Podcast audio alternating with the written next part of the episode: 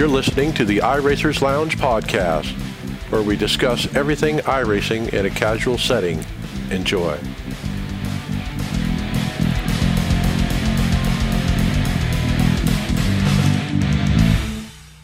Welcome to the iRacers Lounge. I'm your host, Mike Ellis.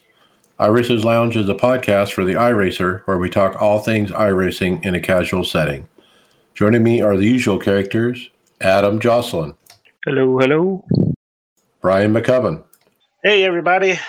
David Hall, We got to get somebody whose name starts with a C, and then we'll just literally have the alphabet right at the top. Greg Hecktus.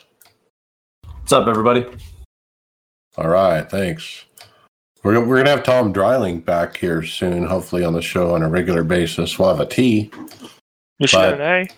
It's Build Week, everyone. Uh, we'll be going over all the new content for Season 2 Build and what do we think about it. It'll be a loaded show, so let's get started. iRacers Lounge podcast is sponsored by Grid Finder, your go to source for finding your next sim racing cash league. A new premium feature within grid-finder.com to promote your cash league la- slash race it to over 1,000 racers that visit us every week. A low cost of $4.99 a month will allow you to feature up to three divisions in Grid Finder's newest section. That's only $1.25 per week to make sure you have a full grid for your next cash league or race. Special iRacers Lounge offer. Sign up now and get a free week. This is only good for the rest of the month, so get your cash league signed up now. Grid Finder, the home of online sim racing leagues. Visit www.grid-finder.com to find a league or to upload your own. gridfinder.com.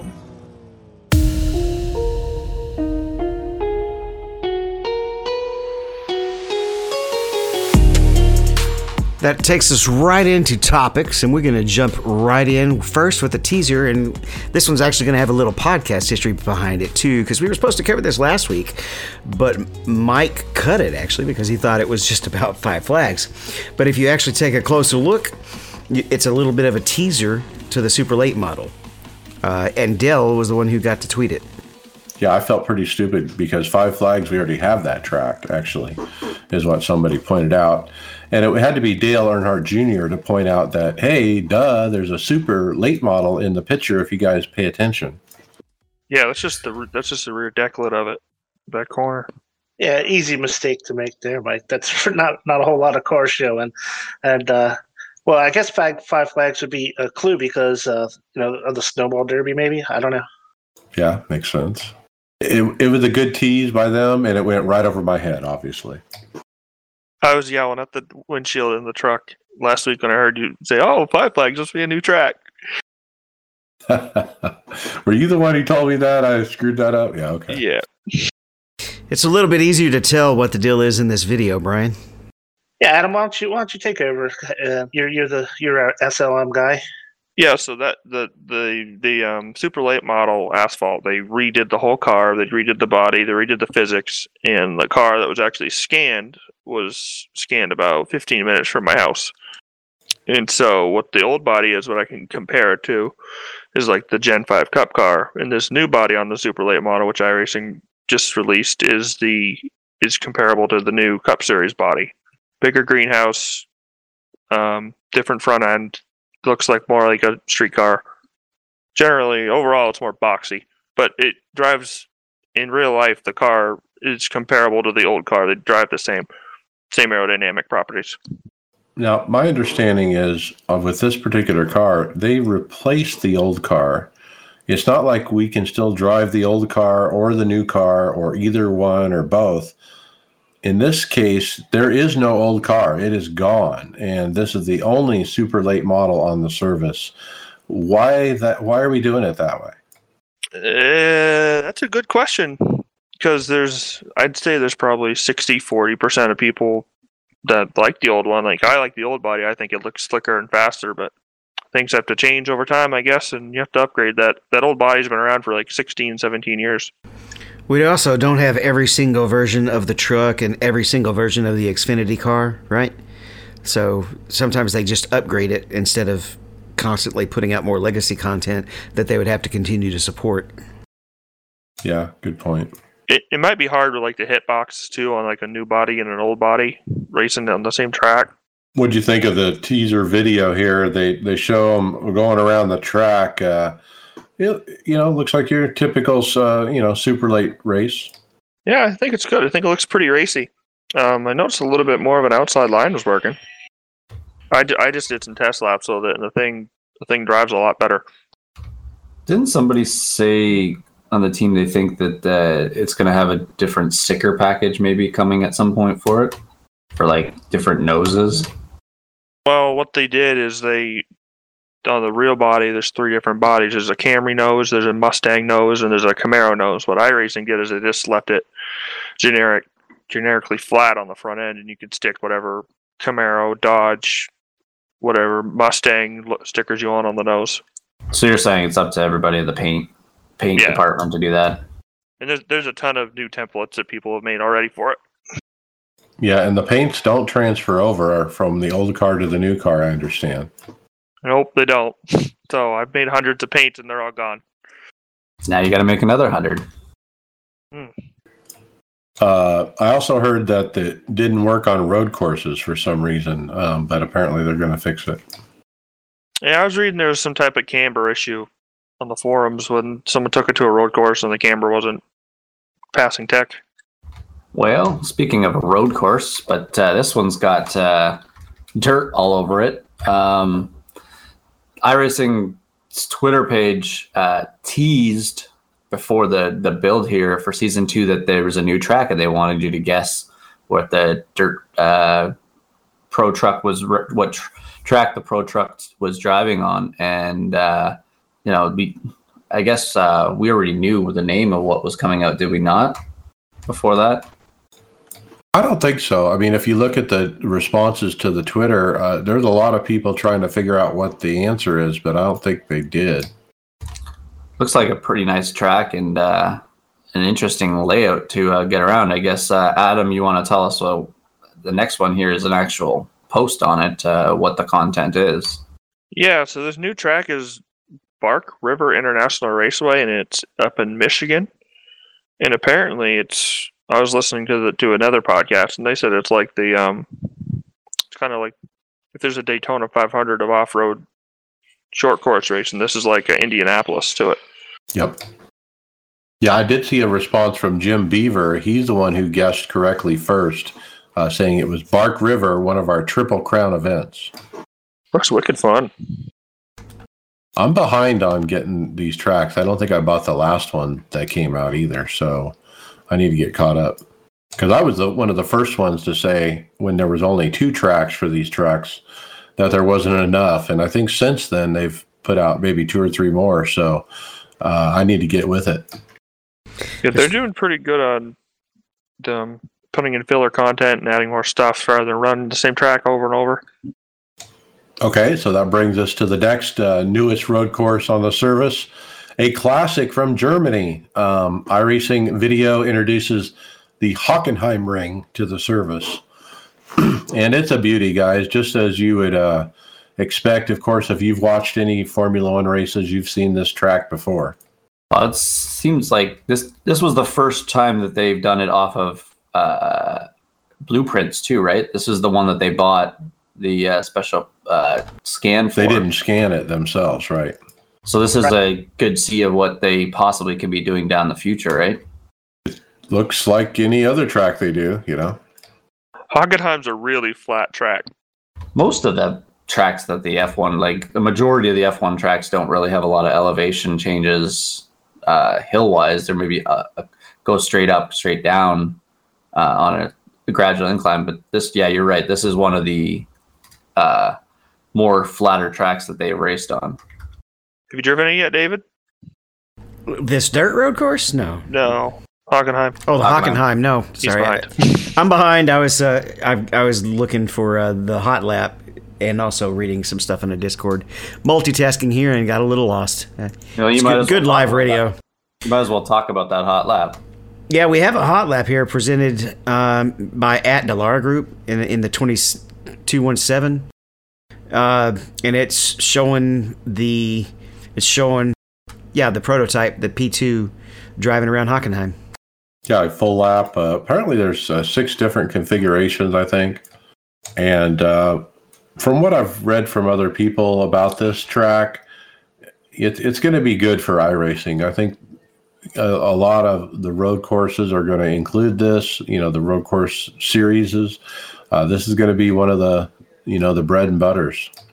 We did have a, a listener actually chime in. The same guy who taught me how to actually say Nurburgring was uh, letting us know uh, that we pronounced this one correctly. And uh, we get a kick out of our mispronunciations, especially Mike with names, and then I don't even get people's names right, right? Um, but he mentioned that this they're really excited in Europe to see this track going in. It's it's a, a track that means a lot to, to European road race fans. You have to wonder if they're adding like tracks like these. I, I believe like you know those DTM European series and things like that race on track like a track like this for the Germany. So maybe that's you know an open down the road to have some new car content down the road. Who knows? It's just another F1 track that they don't have that now they do have. How about that? Yeah, getting back to what we were talking about earlier, the them not scanning this track. It's like one of the first tracks they've ever not actually scanned.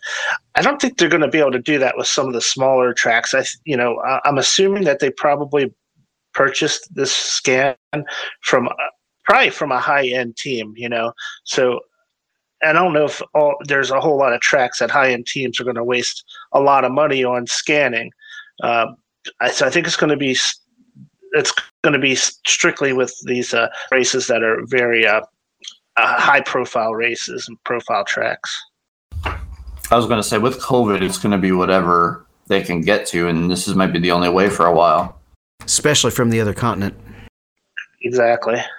But how about those details, Brian, when they don't have all the photos and everything that they normally do? Yeah, so uh, one of the cool things iRacing added to the Hockenheim um, um, circuit was they actually added the the memorial for Jim Clark, who was the uh, you know the, the uh, British Grand Prix driving legend who uh, passed away. He uh, lost his life at this track uh, in a fatal crash in 1968. Uh, it was a big deal when he when he lost his life here, and so iRacing actually added the memorial that's at the track where where that happened he's he's regarded as one of the best F1 drivers that there ever was, and if he would have lived longer, he probably would have been one of the the highest winning uh, drivers too. I, I, like I was trying to say, I, I, I can't imagine that this kind of thing it was included in the scan they purchased. So, you know, kudos to iRacing for going above and beyond to you know go find video and photographical evidence to help recreate these kind of things to make it this you know real life thing i'm pretty sure there's probably all this there's there's got to be lots of cameras footage of all this stuff out there um, i'm sure it's probably pretty basic on the outside of the track like you got the grandstands and things like that but i bet you the the detail uh, any further that uh, they didn't have any pictures for or anything in. They just don't have, right? Yeah, they that's the same kind of thing they did with North Wilkesboro because obviously uh, a lot of the stuff has changed since uh, the time period in which they scanned the track, and they were actually uh, weren't they weren't they asking people to send them photos yeah. of that track? So yeah, they were they were requesting photos so they can get the surroundings just right for the time period. So uh, I'm sure they did something similar to this. I don't remember them specifically requesting photos, but I mean this this track probably had so much so many uh, different archives of photos and video that they could probably do that themselves. I'm sure you could just Google and find what you need, probably. Well, if I Googled uh, iRacing's new pace car and thought about what they might design, I don't think I would have come up with this. But uh, kudos to uh, iRacing and their new sedan uh, pace car that they've added in. Um, I, I kind of like it just for the fact that it's something different. I mean, I always comment when we're in a uh, a hosted race or a league race that they put the Porsche out or the pickup truck out front of the field because I'm you know we're used to seeing the Mustang. So now we got this pace car that doesn't have any branding on it. Um, it's kind of a mixture of a whole bunch of things, but it's really cool looking, and I think it'll be a good add to uh, uh, iRacing. I wonder if uh, they got the pace speed for it right for uh, Martinsville, David. That was actually picked a while, fixed a while back. They finally fixed that in one of the patches. Enough squeaky wheels. The the pace car is ugly. Okay, I'll just say it. How do you really feel, Mike? Out. Well, I actually spent a lot of time behind the pace car today with 20 some cautions in the Phoenix race. But looking at the back of it, the greenhouse is too small for the body. Um, it just looks weird. And from the from behind, you know, in the second or third row back, but um, I don't know if I like the idea of a, a non-manufactured, you know, fake kind of pace car. Uh, uh, you know, it gets away from this whole everything is real. You know, we're copying real life. It is. It does look almost more hatchbackish if you when you're looking at it from that back right corner. It looks like it should be a hatchback, not a, a trunk. It looks Um, like the roof was slid yeah. back five feet than it more than it needs to be. It kind of Yeah, it looks it looks like looks like you're following the car to the drop off the kids at the at the uh, playground or something.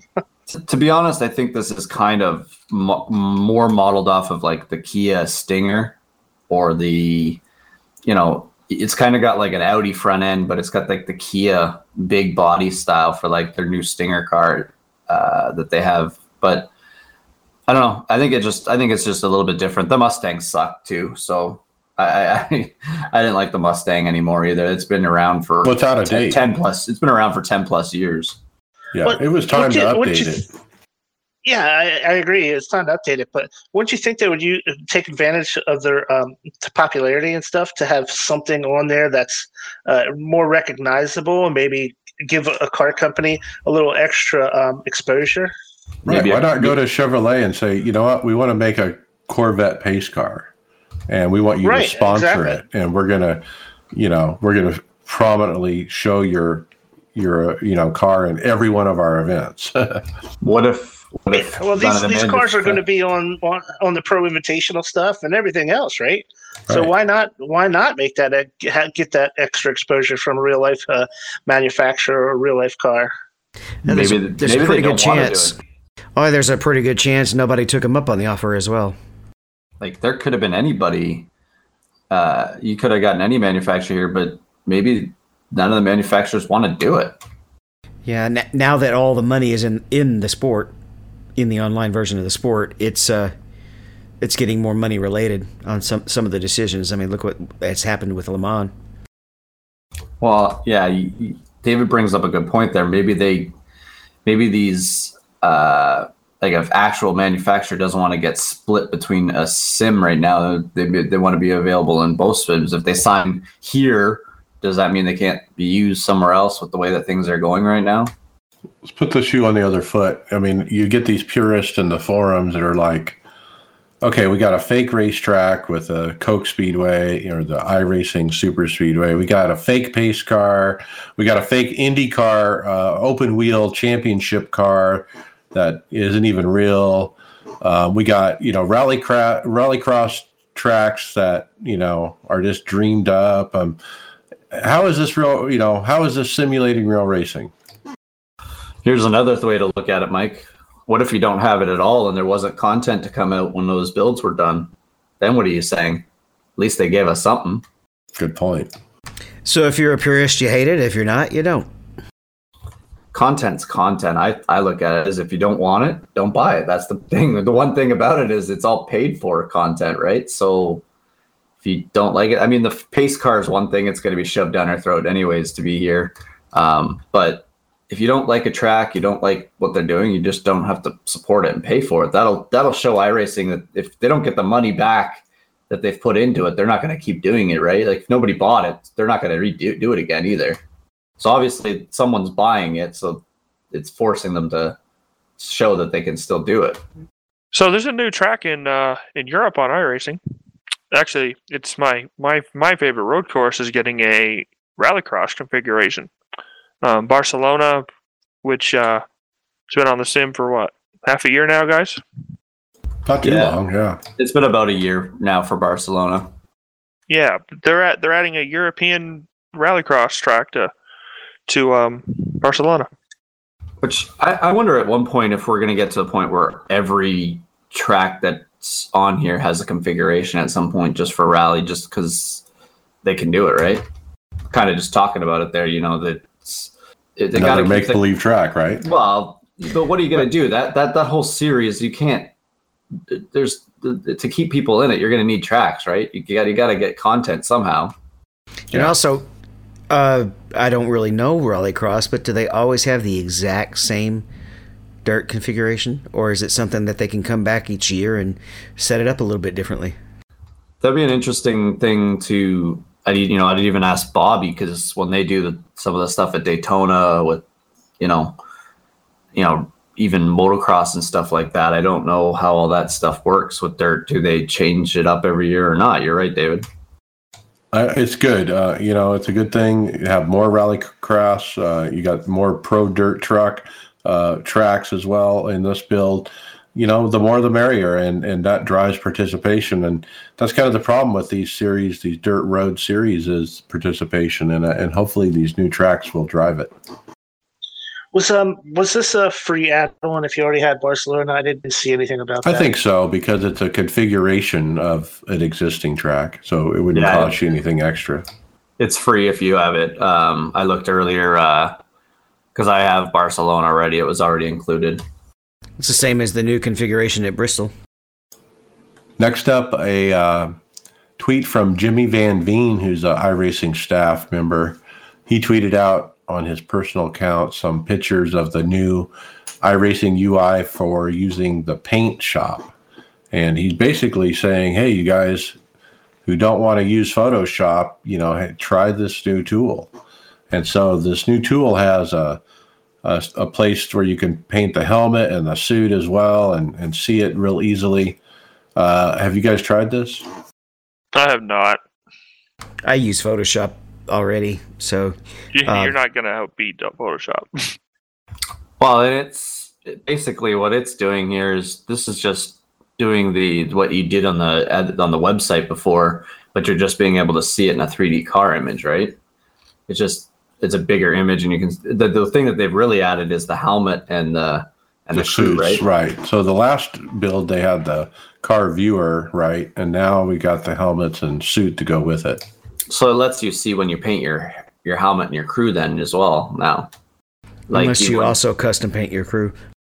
Yeah, but you can use this for the same thing. You could it, it- it's supposed to show up the same way as the car. From what I was reading, it's you, if you do the the the file name right, it should show it up in that viewer. Oh, okay. So you can you can use use the viewer in in coordination with Adobe, just like the car. Yeah, I, I that's what I was that's what I was getting from it. I could be wrong, but that's what I was getting from what I was reading on it. I haven't tried it yet because I gotta I have to read. I keep racing a red race car and having a blue pit crew. It's like watching a bunch of Smurfs to fix my car. We need to update our team uh, paints for the suits. I'm running something really old, so yeah, that's a good idea. I'm running some like um navy whatever they Bl- Blue Angels fire suit I found. I think I did one- whole. s- I did one last year that's got the got the blacks with the flocy running up and down the leg. Oh yeah, that's the one I'm running. Yeah, Does that's that- only, that's only a year old. Okay. Does it, have, does it have snakes on it too? Uh, of course, that's the official to- mascot. I need to have Bobby make my actual suit I just bought for my go kart for me on the sim. Sure, he- he'll listen to this Be tomorrow. I'm, eerie. su- uh, I'm sure he'll uh, he'll he'll message you on the passenger. He'll listen to this tomorrow. hmm So something that definitely got a new update is the uh, 87 damage model. They are now running the new damage model, and uh, it'll get fixed in the script notes. We had an image, uh, we don't have it in there right now, but it'll be in there by the time we get done with the show. I know Brian's going to add it. He probably already has. I just haven't reloaded. But uh, yeah, the legend cars have the new damage model.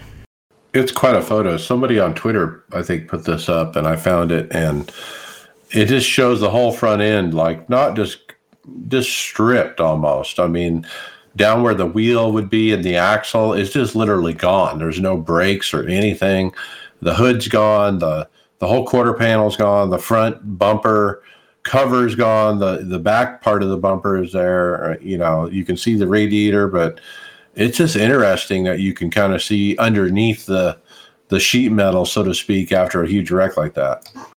Such a heavy and big car to wreck too. So when those things wreck, they like. If I remember, you know, if you look at some of those old uh, films and stuff, when they were in wrecks, they would, you know, the body would twist like a boomerang, or it would just kind of bend, or, and it's just they they they wreck, they come apart a lot more in a wreck than a normal race car would. Now, something I saw in the forums about this was some people were saying that the wheels come off too easily. Like you, you barely touch anything, and you have three wheels instead of four. I think we just got a post in one of our messengers from uh, Tyler about this that someone's driving around on top of one of their tires. All right, guys. So uh, there is a new addition to the AI section of iRacing, the GT3 cars.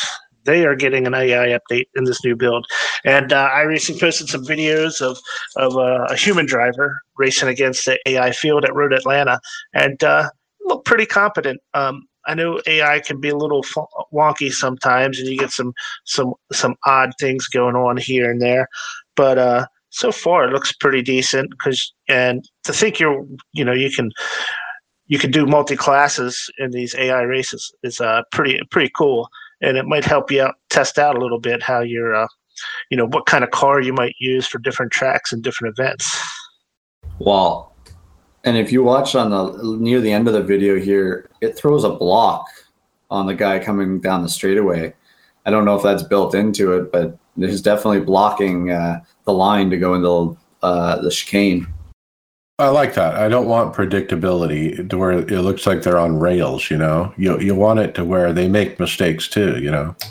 Yeah, and I think there, it's a little, little easier to program that maybe on a road course than it is on like uh, oval cars that you've seen. You know, uh, the super speedways especially seem to seem to be very robotic. Uh, but uh, this looked a little bit more realistic to me than than some of the oval AI I've, I've raced against and seen videos of. And boy, I mean, what a project I bet this was because it's seven cars. They had to get all of them going at once, and then dozens of tracks that it's available on uh, just to get it all together. And uh, this is a, a big step in completing the AI project. Wow. Yeah, so it's actually all seven uh, of the GT3 cars, right? You have the Audi, the BMW, Ferrari, Ford, Lamborghini, McLaren, and Mercedes are all added to this AI build. It sounds like they were able to get a, bu- a bunch of tracks in it as well, just to make sure they had a good selection to practice with. So that brings us to the regular release notes. Now, everything we've talked about are kind of like the highlights. So now we're going to kind of pull up the actual list and go through what's left. So let, us kind of talk about that. Um, I'm going to first hit off on the highlights uh, that we didn't talk about. So Bristol Dirt. Um, I got to run this the other day. Uh, man, it's going to be fun in the Cup car. Uh, I ran a couple races. Um, I, I, was able to keep it off the wall. You do have to slow it down a little bit getting in, and uh, but it's going to be fun. I, I, can't wait for the NIS race. And Tyler uh, Hudson did confirm we're definitely doing Dirt Bristol for NIS.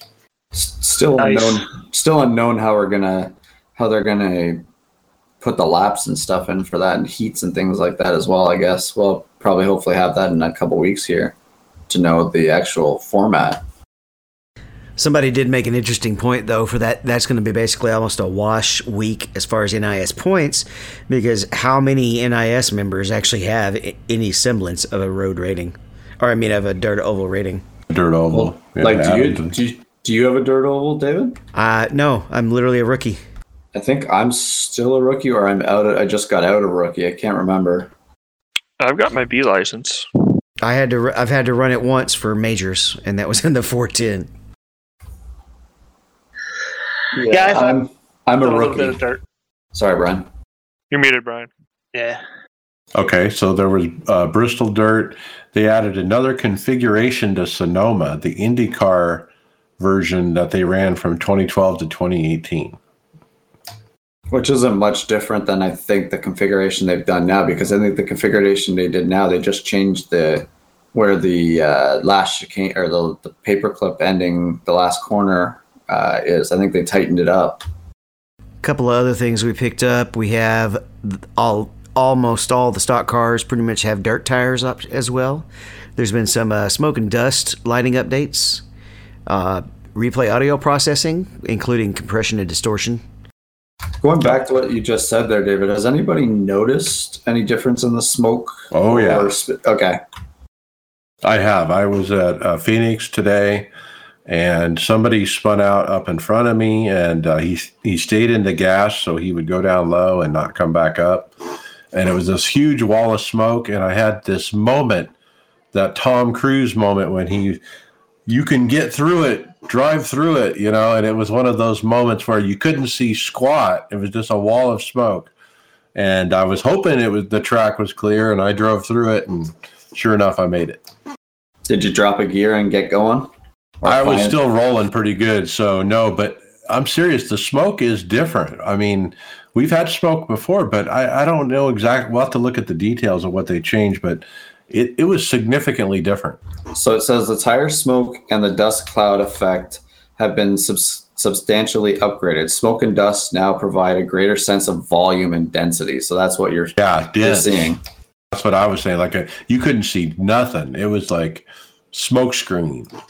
Now it also says lighting and shading of the smoke and the dust cloud has been improved. So that kind of changes it too. And I guess I wonder what that would be like with headlights or stuff hitting smoke too. It might really even more, even intensify it even more. And then And I saw a post about the dust um, as well, and there were people talking that it looked really cool. So I haven't seen that in person yet, but Well, that's the one thing that they've been missing is they kind of need, you know, you, the smoke's got to be there. Like even when you wreck at Daytona or Talladega, there's a big cloud. You're trying to drive through the smoke should be uh, just as hard as the cars too, right? It's not you're not just driving through cars that are spinning out. You got to have that cloud of smoke and things like that. And even when you win a race, you should be able to make it create create a big dust or smoke cloud. I wonder if they're uh, adding that to the dirt section too, because um, you know that's one of the things that's not very realistic in um, iRacing dirt races is like uh, how much dust and stuff there is in the air when you're driving behind. You know, if you're not right at the front of the pack, you're and you're behind some other drivers, man. The uh, the dust and stuff gets so bad sometimes it's hard to see. You know, a couple cars in front of you. Well, from what I saw in that post, that they definitely have increased that dust. And I don't know if it's to that degree though.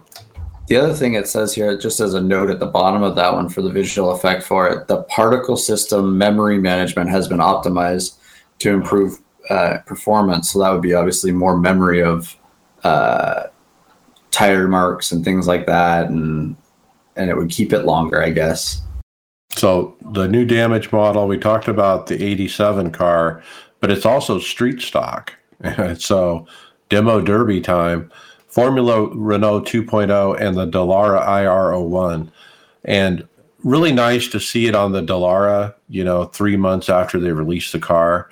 Um, we've talked about this before. Maybe they should have waited to release the car to go with the new damage model. I, I don't know what if, you know, is there an advantage to, to releasing it without it and then doing it later? I don't know.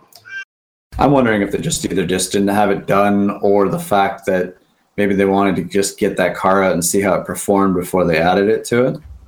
Well, I was telling somebody on the team, I'm very seriously thinking about buying this car and starting to run in season two. Um, why not?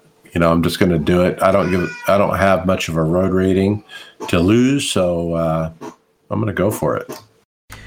We have another highlight. The new tires have been added to just about every sports car that's left. And it's not like version eight or version seven or version nine. It just says new tire. Which is consistent with what they said they were going to do, right? Yeah. I still want one of those, you know, essays from David Kaemmer, though. Kaemmer.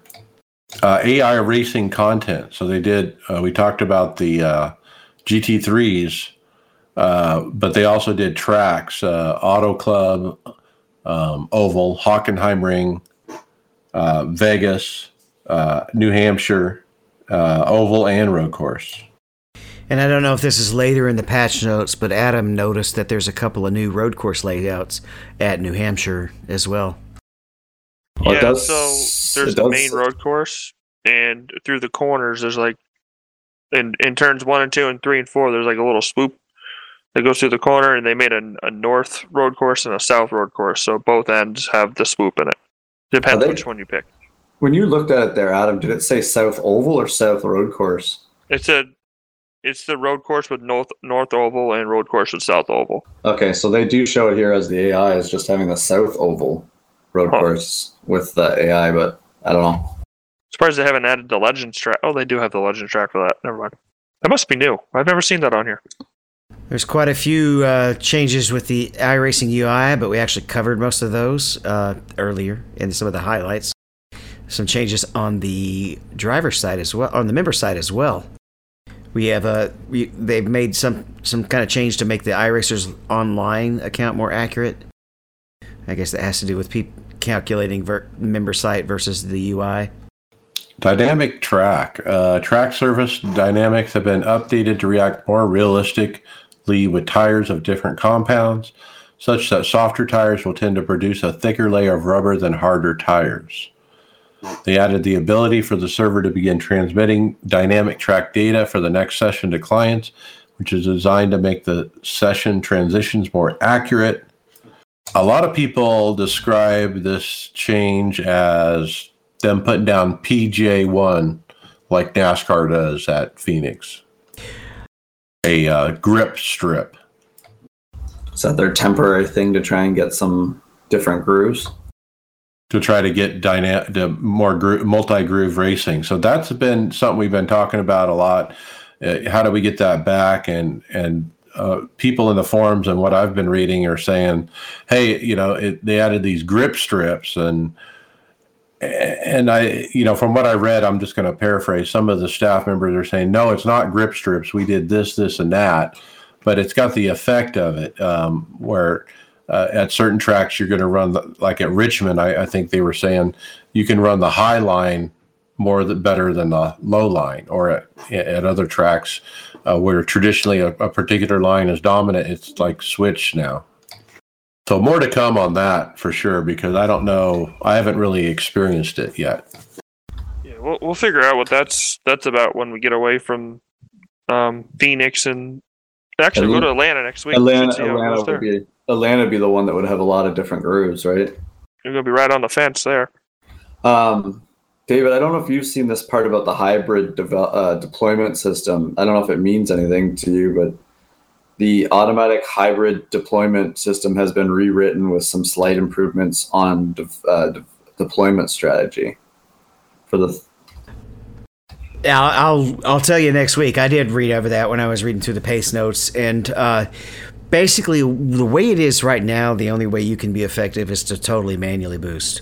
Uh, so everybody just cranks the, the deployed trim all the way down to, to negative 50 and essentially just chooses where they're going to run run their boosts. Uh, and there are some people who really really prefer to have it set up on an automatic mode. If you have it set up in a more automatic mode, there there's a whole lot of basically AI involved in deciding where to boost and where not to boost on the track. Um, and that's most of what that has to do with. So I don't know if it'll affect me or not, considering that I specifically decide where I'm going to boost and where not. Uh, but it's definitely going to change things. Uh, virtual mirror. Um, we talked about this a couple weeks ago. There's a setting in the app i INI where you can change the size of it now by changing it from zero to one to two to three, uh, with three being the smallest. And we had mentioned that this was was going to be coming. I think a couple of patches ago or a couple of episodes ago. Um, yeah, I was also going to say there's a uh, support added for a second throttle and brake input to match the second clutch input. That'll definitely be handy for for anybody with challenges, physical challenges. Well, remember it was uh, that IndyCar driver who is paralyzed. He wanted Wickens. Uh, Wickens, right? He wanted the dual throttle so he could uh, turn the wheel and use this hand, or turn the wheel that way and use the other hand. Um, this is probably for him. They did fix a thing with with uh, race control where uh, cars that were in, say, the third class in a multi-class race were getting a very uh, short wait time if they started in the pits, and were actually able to come out in, in front of their entire class, and they've addressed that in this patch as well. Uh, force feedback. There's a new force limiter that has been implemented that reduces force feedback generated when a strong vehicle crash or other extreme force event occurs. This system is designed to protect you from your wheel when it generates high dangerous levels of force. It's just like uh, when Jimmy Broadbent had posted on his uh, uh, YouTube the other day where he bent over and the or he was not paying attention and he hit the wall and his wheel smacked them. His direct drive smacked them. Or Brian, uh, after the race is over, just sitting idle in his car and somebody coming along at 200 and hitting him on the side of the car. That really gave you a jolt, didn't it? Yes, it did. Yeah, uh, I mean that that can be pretty dangerous if you're not. Re- and those butterfly uh, formula uh, rims are way worse because they can really whack you good. Well, and if you have the force turned up as well as well for like Indy cars, now I don't I don't do that just for realism. It actually helps me keep from oversteering, and and getting the car loose. So I have it cranked up really high, and if if if my any of my open wheel cars or even the sports cars are completely out of control, I've actually gotten in the habit of completely raising my hands up and letting go, just because it's gonna it's gonna yank the shit out of your arm. Now this is going to be on by default, but you can go in the app and I app INI and turn it off if you want. Let's say you join and uh, you don't actually get to join under a guy's uh, uh, account, like with this password, where you can actually get in and directly spot him, but you're just going to be using TeamSpeak or Discord to, to to spot for them. You can now join just as a spectator, but get the the more immediate direct telemetry to to spot with them. So you're getting you're getting the most immediate graphic data instead of what's sent out to just average to regular spectators. That's nice. Because that happens a lot. We'll just get in to watch a race, and the next thing you know, we're spotting. So, and then boy, the changes to the cars. Uh, you know, we talked about new damage model for some but new tires on uh, tons of cars. Uh, what else do you guys see? The drafting parameters for the cup cars. We haven't really touched on that at all in this. Uh, that was a big update to the oval cars. Is that just on the cup car or all of them? I think it's all of them actually. I haven't tested it and don't plan to until we have to go there. Uh, I don't really notice. I didn't notice anything at Phoenix. Phoenix felt like Phoenix last night. So I don't know if, how it's affecting the the smaller tracks anyway. You know, Phoenix drives more like a short track anyway. So we have a separate story on this, but I'm going to bring it up now since we're talking about it. But with this aero stuff on these on the NASCAR, um, I, iRacing, Eric Hudek responded that Paul was correct, and we spent a lot of time making sure what happens in the sim is what happening on real cars. Cars up in the front should be roughly stalled behind another car and stuck against a bubble. Cars in the back or locked onto another car should be having to lift off the throttle to keep from driving through cars in front. And I ran a couple uh, Talladega races uh, since the build, and this is you can't believe how much has changed. Like normally, you would just drive up behind the car and you would push it, right? Well, guess what? When you drive up behind it, you can't get to the bumper anymore. There's this bubble, and you can't break through the bubble unless you have a run. And so, like, if you back off and get somebody to push you a little bit and then get a run, you can break the bubble and get to the guy's bumper. But if you do, he gets super, super, super loose. It's like there's no downforce on the back of the car when somebody's up against you. And so, uh, there's a lot of things they changed that we haven't ever had in restrictor plate racing. It's pretty pretty much like they're having they're designing an air mo- uh, model. Oh, model. So And if you watch some of the, some of the plate races, end up actually being where that the lead pack or the lead car can actually kind of control both lanes by moving over and putting his bubble in front of both lanes. So I mean, I, I remember watching Brad Keselowski be the master of that and just staying in front of of both the inside and outside lane, and neither one of them able to get enough of a run because whichever one was getting the run, he'd just pull over in front of them, and boom, they'd stop. We haven't been able to do that on the sim because there hasn't been that bubble. So if you come off turn two on the bottom and try to block the outside line, you just get run into, and it, it doesn't stall out the lane or do what it's supposed to. So that's what happens front to you know front to rear, nose to tail. But side drafting is huge now. Um, I mean, and what I noticed with side drafting is whoever initiates the side draft is the one that benefits from it. If you're just riding along and the guy next to you is side dra- tries to side, side draft you, you lose out. You go backwards. But if you're the one that's leaning on him, then you're the one who goes forward. That's kind of the way I noticed it. It felt like it was it should have been equal for both cars, like both cars should benefit somehow, but maybe I don't understand how it works. Well, at some point, maybe it's just something that they haven't totally addressed yet. Because you should be able to, if he drags you back, you should be able to try and get back on. Because you basically want to drag them back and then get off their. Uh, the way it works is get off their side and, and, and get away from them so that they can't drag you back, right? So maybe they just don't have the ability to to, to know both of them to, to drag each other back. Maybe it's just something they got to work on. Could be. So Tyler uh, Hudson said here um, what his thoughts about it were. He said completely new aero and draft model for the super speedways likely trickles over to the speedways quickly. It takes some getting used to, different than what you're used to. It's air bubbles, side drafting, stalling out cars by getting on their quarter panel, and needing help to get huge runs is a real thing. Uh, buffering of the cars in traffic. I wonder if that'll be a big thing, like you're saying, where you can control the front, where you can move back and forth between two lanes, and you know maybe the cars will be more unstable down the straightaways. We're gonna see guys that you know we always get the people that are back and forth with their wheels not, not being able to keep it straight. Now with it buffering, is that going to make it even harder to to uh, to control the cars on the straightaway? Well, it might be easier because you won't be locked on. The car behind you won't be locked on your bumper, driving you in the direction that That's true. they're pushing you. There's been mixed reaction on this too. Um, I've seen people that r- do regularly hosted, you know, tally whackers that run Talladega all the time hate it, hate it, hate it, hate it. Um, they think the racing has been destroyed.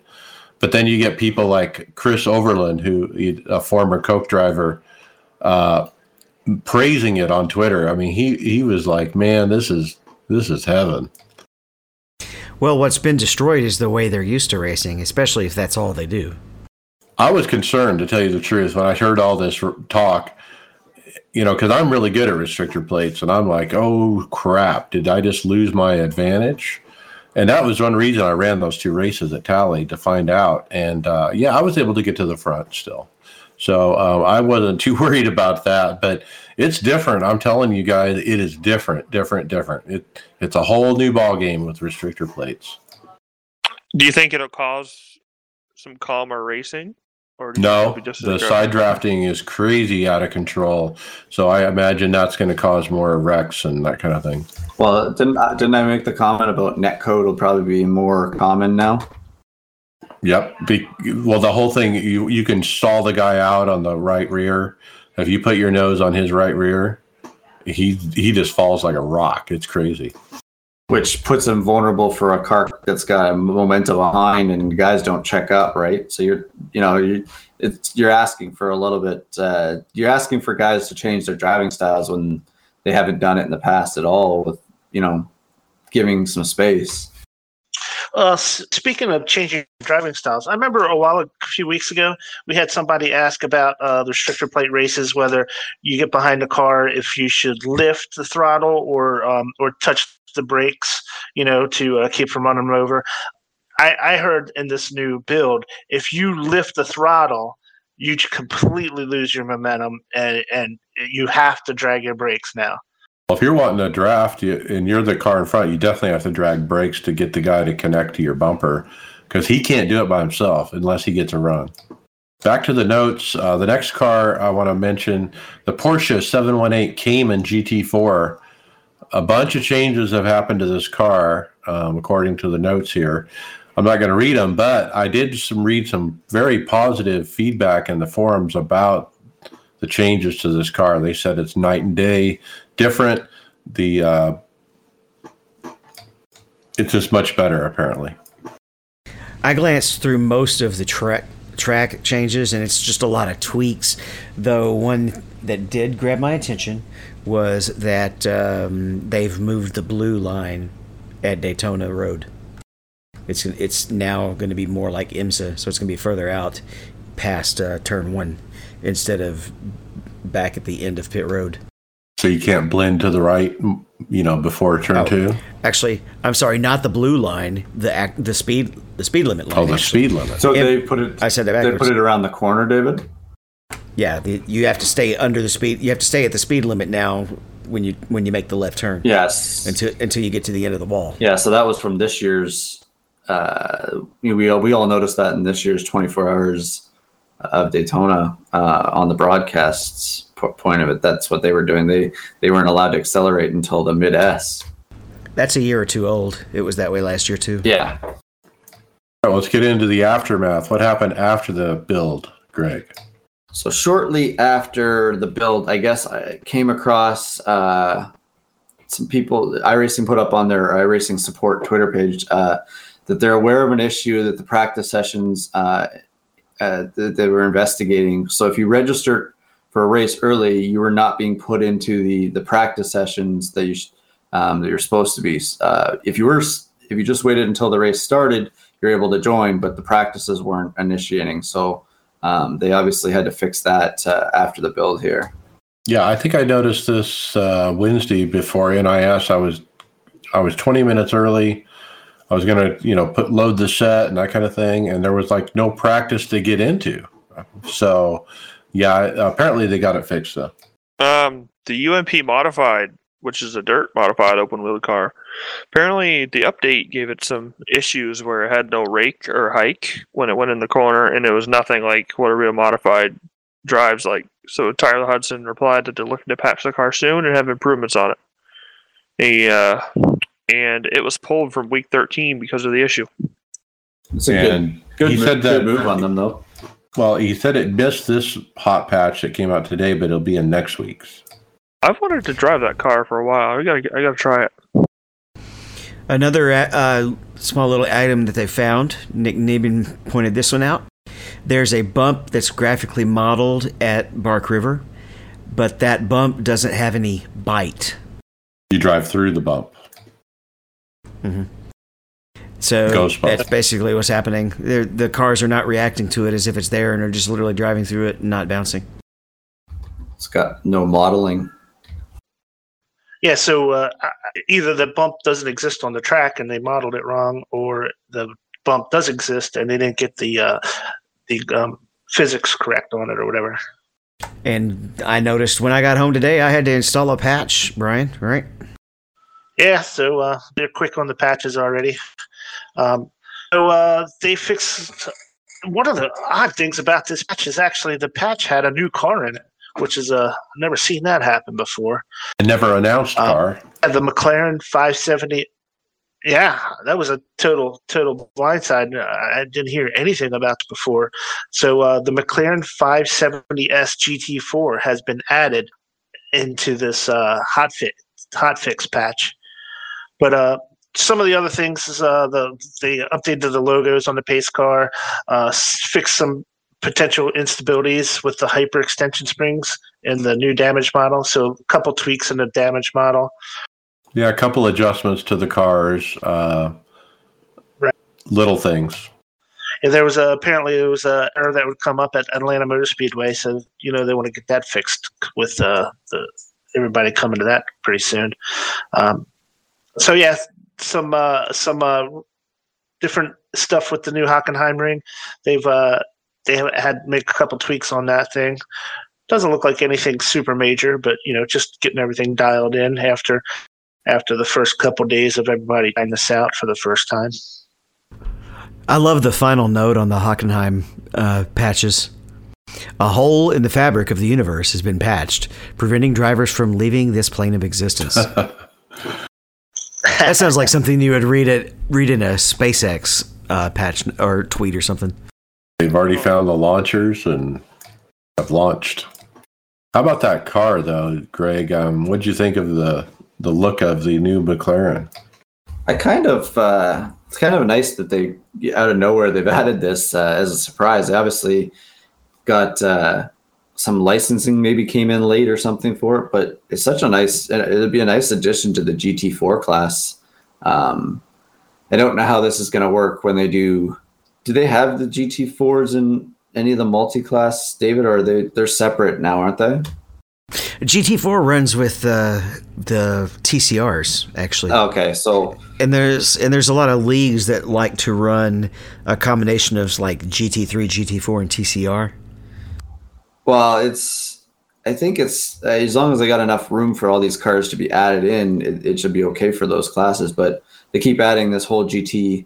These keep adding these GT4s. They can only have seven cars in a in a, in a race or different types of cars in a race. So it'll be interesting to see. But I really like this car. I think it might be something, maybe one of the GT4s. If I'm going to run a GT4, this might be the car I might have. With IMSA mean, being Class B now, the, the Michelin Pilot Series, I think, is GT4 and, and TCR. And um, that's basically the C Class style multi car racing now, or multi class racing. So why now, Adam? Why did we get the car now? Well, Sean Nash at iRacing said it had something to do with a last minute like licensing approval. So it wasn't quite ready to go and approved by McLaren, but it surprised the staff just as well as did everybody else. I'm not used to them releasing cards without saying anything. I know. A, we never even heard that this was scanned that I know of. Yeah, doesn't it seem kind of odd that they would not have the licensing all lined up before they even scan it, yet alone start building it? You know, it seems like something that could fall through, and they waste a lot of time modeling modeling these vehicles. It could be a final somehow approval. have an issue. Kind it might thing. be a release time, right? It might be a release or a final um, okay of what it looks like because maybe they got to sign off saying this is exactly what we want. No, I want you to change something like this on it or bring this. These liveries are the only ones you're allowed to take it, put out with it, type thing. Remember, they had to end up waiting on uh, iRacing Super Speedway because of some approval issues with Coke, and ended up not even putting their name on that track. So That's true. They did all that work without that being done. Yeah, but they could still release that without having that sponsorship. If they didn't get a license approval from McLaren, you know, Right. they're not going to release it with a different name or anything. Yeah, good point. Let's talk uh, Road to Pro, Brian. What happened? Oh, well, uh, the Road to Pro uh, debuted this past week, and um, they had a great finish in split number two. It was uh, Santiago Torres. He barely held off his own teammate Nick Sheldon. Um, so uh, Jacob Hitz, he tweeted the video of that finish. So uh, check that out. Jacob Hitz, H I T Z. And um, he gave a shout out, shout out to SCN Racing for running the show. Uh, and I did watch the end of that race. It was a fantastic finish. Um, so yeah, so Road to Pro is underway. Um, so guys are getting ready to try to make the next uh, next level of uh, the Coke Series. So uh, so uh, Santiago Torres, after he won the race, he he uh, he's a part of North Norse Force Racing. Uh, they do the setups to help him out with uh, at, at his races. He uh, he she shouted out to everybody after that victory. Yep. Nice win for him. A good way to start off the season. I actually didn't watch that race. I watched the top split. Uh, Greg, what happened there? Um, it looks like, and I haven't uh, I haven't paid attention to this one here, but the Road Pro top split. Um, bring it up here. Sorry. Um, I guess uh, Parker. Who's who's the one leading here? Sorry, I just have the Retzlaff. Parker Retzlaff um, won it. Was holding uh, or passes. Sorry, um, Derek. Is it Dirk? Derek. Derek. Boul- or Bourdois. Uh, Dirk Bourdois. In, in the la- in the Bordeaux. closing laps, Bordeaux in the closing laps. Sorry about the names. Uh, in the closing laps to uh, to win the race there at Vegas. So uh, I never saw this uh, broadcast of it, but it looks like uh, it was a close finish in the top split. Yeah, I watched this. It was Evan and uh, Evan Posocco doing the call along with uh, Pike, James Pike. Kind of interesting to have two play by play by plays in the same booth, but it worked and uh, they had a good broadcast. Uh, it was fun to watch. This guy Parker, who won it, I think he's one of the highest I ratings on the service too. He's also an ARCA driver. Is he? Mhm. Yeah, he was good. Yeah, that the top split strength of field was up in the seven thousands. Yeah, it was above Just- I guess just so you know. seventy three hundred. I think. That's ridiculous. Isn't that crazy? So these guys in top split, did they get more points than the seconds so far towards um towards the next round of the Road Pro? Pro? there's some overlap, but um, generally top split about the top probably seven positions are going to beat first place and second split. If I'm Okay. I'm roughly guessing, if if I remember correctly, but I but I've I have finished like seventh or eighth in in a split, and then had the person who wins a split right below me get the same amount of points. Who fin- who won it? So it, it works out that way. Gotcha. And I thought they were doing snake splits too. Wasn't wasn't that for this series? No, that's, That's- later. that's the second after half. the next cut. Round. I got you. Okay. Then cool. there'll be only seventy, and then they'll only have two splits. So that's when they do snake split. Yeah, that makes more sense because there's a lot fewer drivers in that series, right?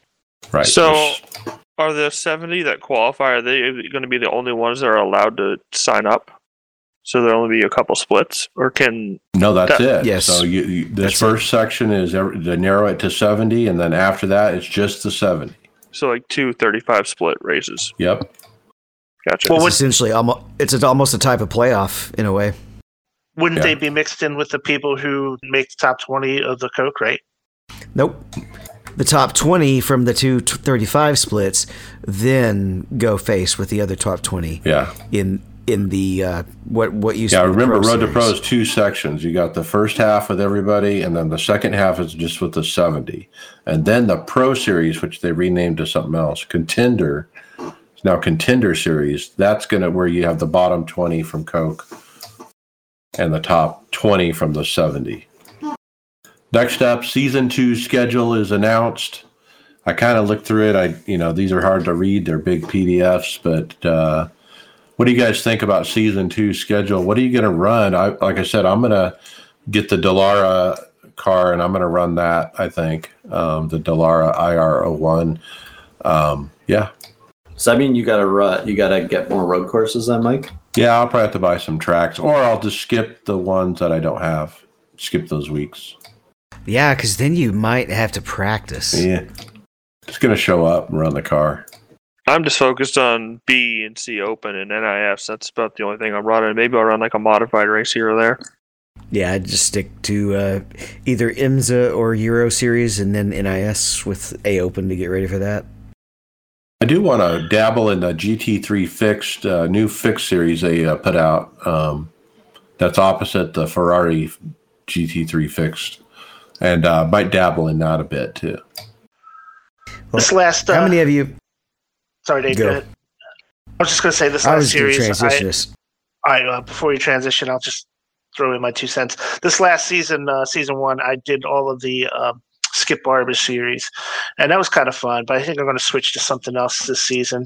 Yeah, I like to do my stock car races and then um, add something else uh, separately. And I think I might do some more dirt this season coming up. You might also check out that the IMSA Pro uh, Michelin Pilot Challenge. It's those the smaller class cars, sports cars with some multi-class racing. If you want to start playing playing around more with with the endurance events, that's a good place to pick up that experience. So, how many of you are going to spend a lot of time working on Nordschleife or or already have? I don't have it. The $14 track?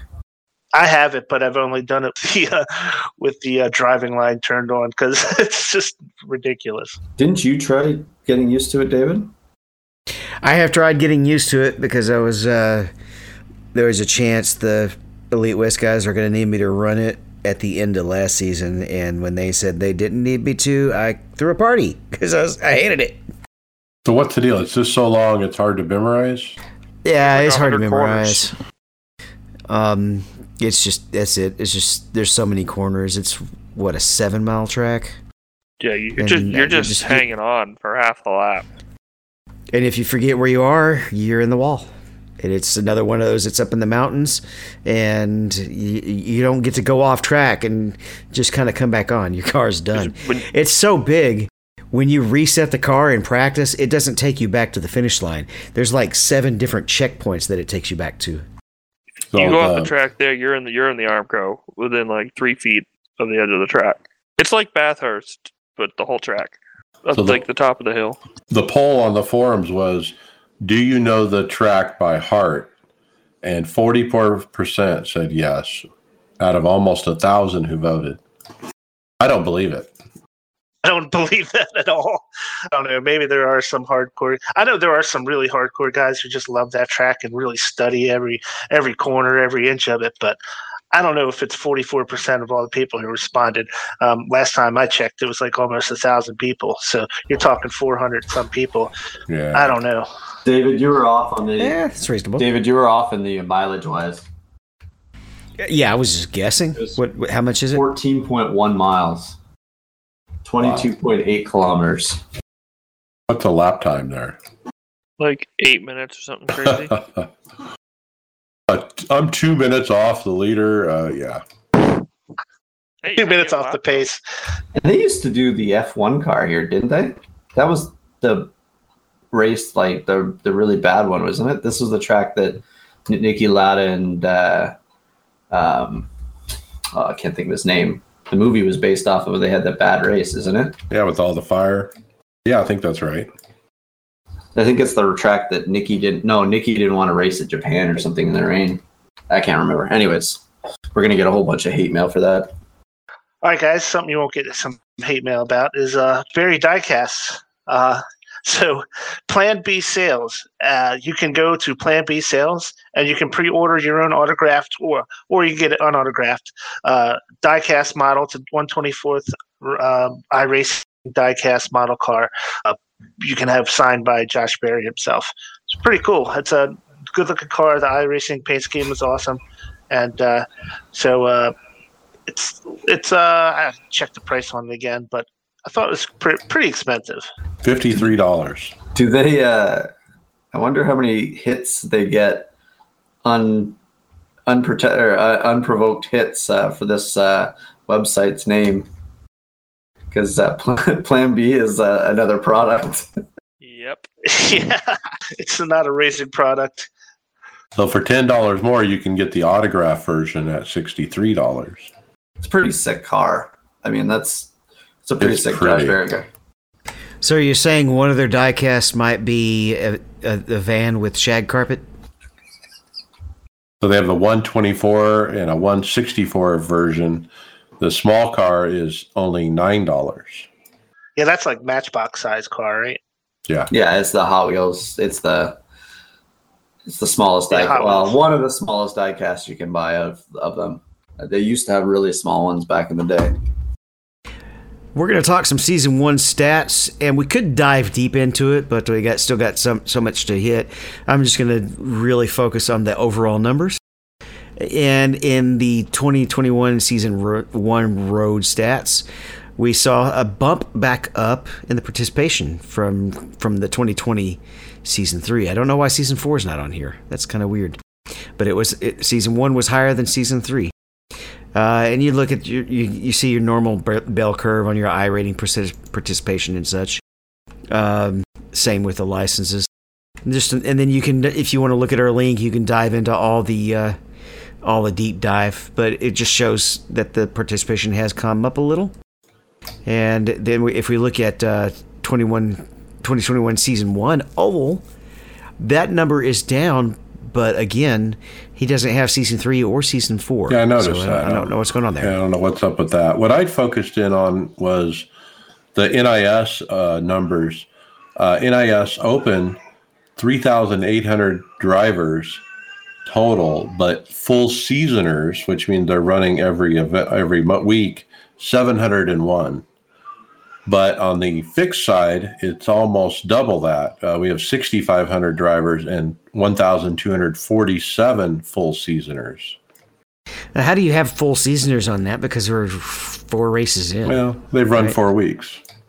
Okay.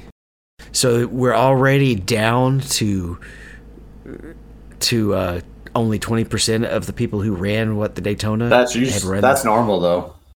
I guess, especially with the second race being being uh, the road course. So that Yeah. one really Yeah, threw a bunch of cold water on me anyway.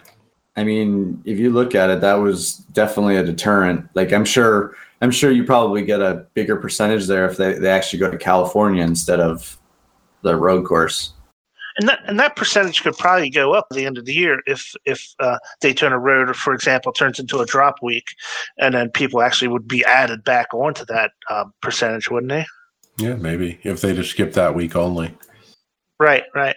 And once the drop weeks are counted, they would actually be considered running a full season, right? Because I don't think that full season includes doesn't uh, includes drop weeks or not. Well, there's six road courses, so they're going to have to run at least one. You're right, and one dirt. Yeah, I was gonna say six road and a dirt. You're you're looking at you- you got to finish. You got to take at least one or two finishes from that to account for your 36 weeks or 30 weeks. Yeah. And if you take a look at the uh, the dirt stats as well, it's the same thing. There's they're missing a couple of seasons in the overall participation. Uh, it does look like the most popular series running in dirt right now is the 358 modifieds. That's the smaller one, right? Yeah, Yeah, That's the compact mod. yeah. I just probably offended somebody saying that. Nah, let them be offended. Yeah. So these were all done by Rob Crouch again. He he's awesome at doing these um, breakdowns of the stats. And uh, I guess if you go into the forums and look up Rob Crouch, you can find all this stuff in the forums. Mike, we need to maybe try and get him on the show sometime and ask him how he find gets all this data compiled. Good idea. He's from uh, Australia. He's- Yeah, so he would be what middle of the in the morning, It'd it'd be a morning for him.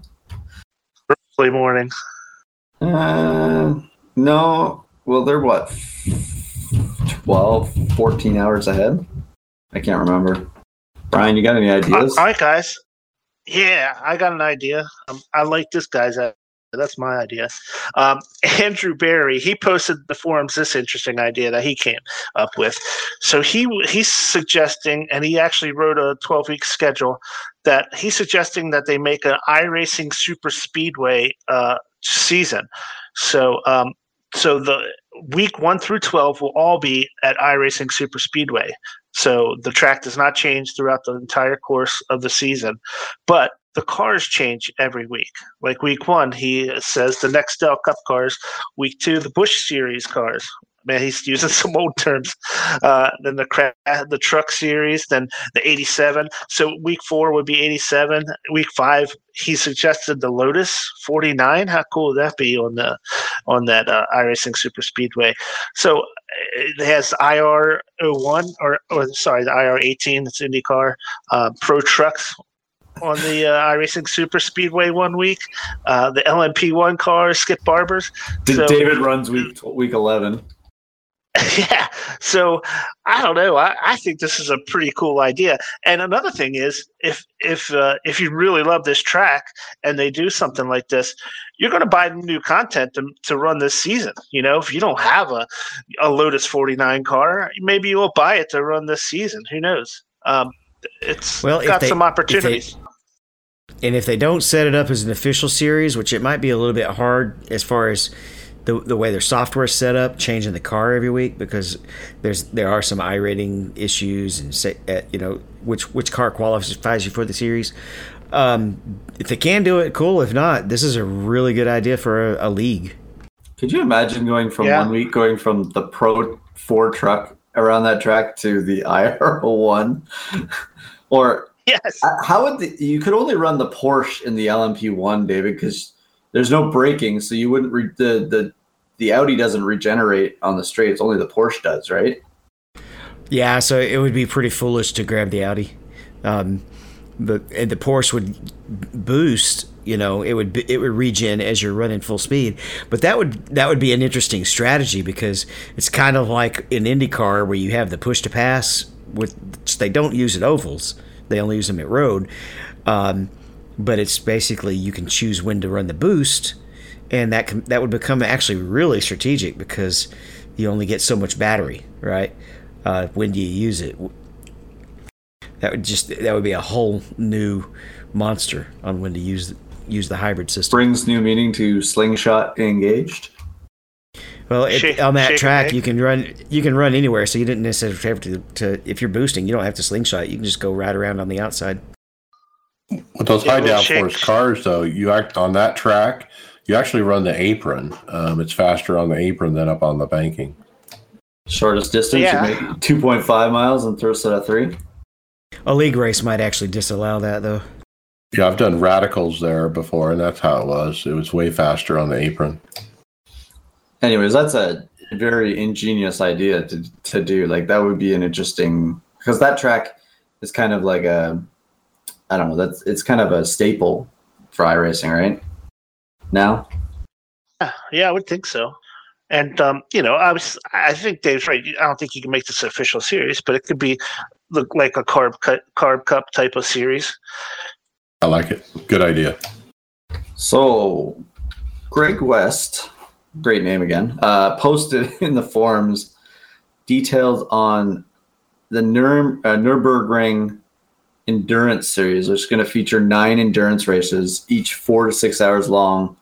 Um, and it looks like so the classes they're going to have is um, they're going to do different classes, obviously per per each event. Does it look like? Yeah. Um, so they got the GT3 class, GT4 class, a Cup class, a TCR class, and an MX5. Um, oh, okay. So they're all running together at the same time for these. But so they got different uh, dates here for April 18th. They're gonna have four the four hour event. Uh, May 2nd, another four. May 30th, four. July 4th, four. July 18th, four looks like a lot of the four hour events for Yeah. it. It'll be great for those 400 people who uh, know the track. there you go. Well, if you want to learn to get used to it, I guess this is how you're going to get uh, as many laps as you possibly can on here. So they're going to consist of a 10 minute practice, a 30 minute qualifying. Um, so, so the penalties, it's 50 incidents uh, is a stop and go, and then tw- after every 20 after, uh, sorry, for every 20 uh, you get after that is another stop and go. Interesting a concept, but this is I think this is the first time that they've done this whole thing here where they've done a single track. And it's a team event, but you can do it solo as well. Is that the first race that they've done four hours long that they've allowed someone to do single? It says ena- team racing is enabled but not required. So that's got to be one of the first times because usually anything over four hours is they they make it required to have a team, like to be a team. It's probably the max, yeah. Okay, next up is a announcement. This came out of the blue for me. The iRacing NTT IndyCar Series will be making its return on March 18th at Montreal and March 25th at Homestead. You can watch these events live on IndyCar.com. So the IndyCar iRacing Challenge uh, is back. So we're going to have the real IndyCar drivers running iRacing, and uh, it'll be streamed at IndyCar.com. I wonder what the fan vote's gonna vote for. So three races. Uh, going to be Thursday at 6:30 p.m. Eastern. So during the podcast time. Yep. I'll have to check a replay, but that's going to be something to watch. I enjoyed watching the IndyCar guys last year, uh, especially in the Indy 500 race. Uh, you know, with all the drama with, uh, you know, what's his name, the F1 driver, Uh, you're talking about Landon or Lando. Lando, right? Lando and uh, the French guy who tried to wreck him and all that stuff. Lando Norris. Um, the other thing I've been looking for, I, I don't know if you guys have the answer to this, but I've been looking to try and find have they are they doing the IndyCar NIS like like the NIS again this year. Have you guys seen anything? I, I haven't. There's nothing posted about them running it again this year, where they run the full schedule. Um, if anybody's listening to the podcast here um, has any information on it, let me let one of us know because um, I'm interested in running it this year, but I can't find any information on it. You haven't heard. I assume they're gonna have it. it's just it's kind of quiet. Last year was kind of quiet too. Didn't hear much about it. Well, and now they got one extra race that they actually race out with Long Beach now too, right? Yeah, we need we we we would need to find setups too for that. This kind of makes me miss an IRL um, season in iRacing. You know, where they actually follow the schedule like NIS. Well, They had something sort of like it last year. yeah, they had it last year. They just didn't any of the tracks that they didn't go to because I had, I think St. Petersburg they don't have we don't have on here, and there's a couple other tracks that they didn't have. They just either they skipped it or they filled it in with something else um, last year when they did it. I I did the first couple races and then I kind of fell off. I do remember us talking about something along these lines a couple of episodes ago. Um, but there's a post, a reply from Greg about the 3D modeling at Hockenheim with uh, the the um, curves being flat versus 3D. As I read it and also tried to listen to you guys talking, my head started to explode. It gets very technically jargony, but it basically says they're working on it, but they don't want to do something that's uh, too short sighted. They want to make sure that it's reusable and scalable throughout the entire service. Right, they're building a a curb model, so to speak, is the way I read it. It's a you know independent, you know, model for curbing that can be reused from track to track to track, um, and so it is a a huge project. It is ongoing, and they are working on it, so to speak. I was gonna say, do they really? They they they wouldn't have corner curbs for the F1 cars, would they? There, because they wouldn't be jumping. They're not going to be really big curbs, if anything, because that would be an F1 track. It'd be more of like on the exit of the corner, so that they don't use the, you know, the far part of the track, right? Well, it's all about getting rid of the the flat curbs and making them three dimensional, so to speak. So there's some, you know, height. If if they're one inch tall, let's make them one inch tall. You know. So is this something because they couldn't get? Maybe it's not in the the, the designs that they got. This is something that kind of might be the hiccup that they're finding out uh, afterwards when they get these um, scans that they're not scanning themselves. It could be because when I'm sure when they do the scans themselves, they actually just scan the curves too. They might, and they probably photograph and measure and everything like that. All right, so this next one is pretty amazing. Um, it it's a viral video that has gone viral um, of a woman that has cerebral palsy and receives a Logitech wheel so she can go racing. And you can't believe the excitement this girl has uh, when she realizes that she's going to go racing. It is uh, it's very heartwarming to watch. Yeah, I, I found this video uh, from uh, one of our listeners, and man, I really uh, it kind of touches your heart when you you get to see how excited she is to getting a PlayStation, and then knowing that she can uh, when she gets the wheel that she can actually race. And it looks like she obviously got she's got a whole setup where she is sitting in a seat and everything too. So it's kind of exciting for her to uh, be able to, you know, she may have some physical, uh, you know, she physically can't do a lot of things, but she uh, she gets to enjoy what she loves. I mean, I was happy when I got my wheel, but man, she was happy. And you know she'll probably never get to drive a real car, so this is a this is a good good experience. I was gonna say, you know what, you know, this would be kind of like if you think of some of these companies, this would be kind of some good advertising for some of their equipment because she's obviously in a track racer rig there too, right? Using PlayStation, things like that. I love the enthusiasm. All right, It was we're it was kind of hard to kind of hard to watch. I had something in my eye towards the end. Um, got a little hazy. yeah. All right, we're going to jump ahead to pos- podcast housekeeping notes. Don't forget the Aftermath podcast. I think they record this Saturday. Check them out. Don't forget our website, iRacersLounge.com. Man, we got some show notes for you guys. Uh, why you're listening to us, so why don't you look at what we're talking about? So go to the website, check out the show notes. We're also looking for a content producer for the show, someone who's actually available to be on the show weekly that wants to join this team and run NIS and everything else with us. If you're one of those people, let us know. Next, uh, you heard us about the Midwest Simulation Spotlights here on the show. If you want to buy those, don't forget we have a coupon code iRacers Lounge for 10% off. We're also on the Performance Motorsports Network. And real quick, Brian, fantasy.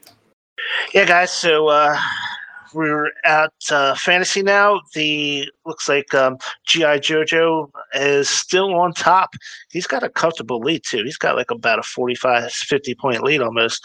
Um, uh, looks like uh, uh, it looks like Adam. Did you drop a position after last week? It looks No, like you're I- in third now. I gained a I gained a position, but I'm losing spots to my buddy there on top. Yeah, okay, okay, I I gotcha. We, we, at least we figured out who that guy is now. The GI Mhm. Jojo is. So, Greg, you're in tenth place now. Um, you're coming in pretty strong. Uh,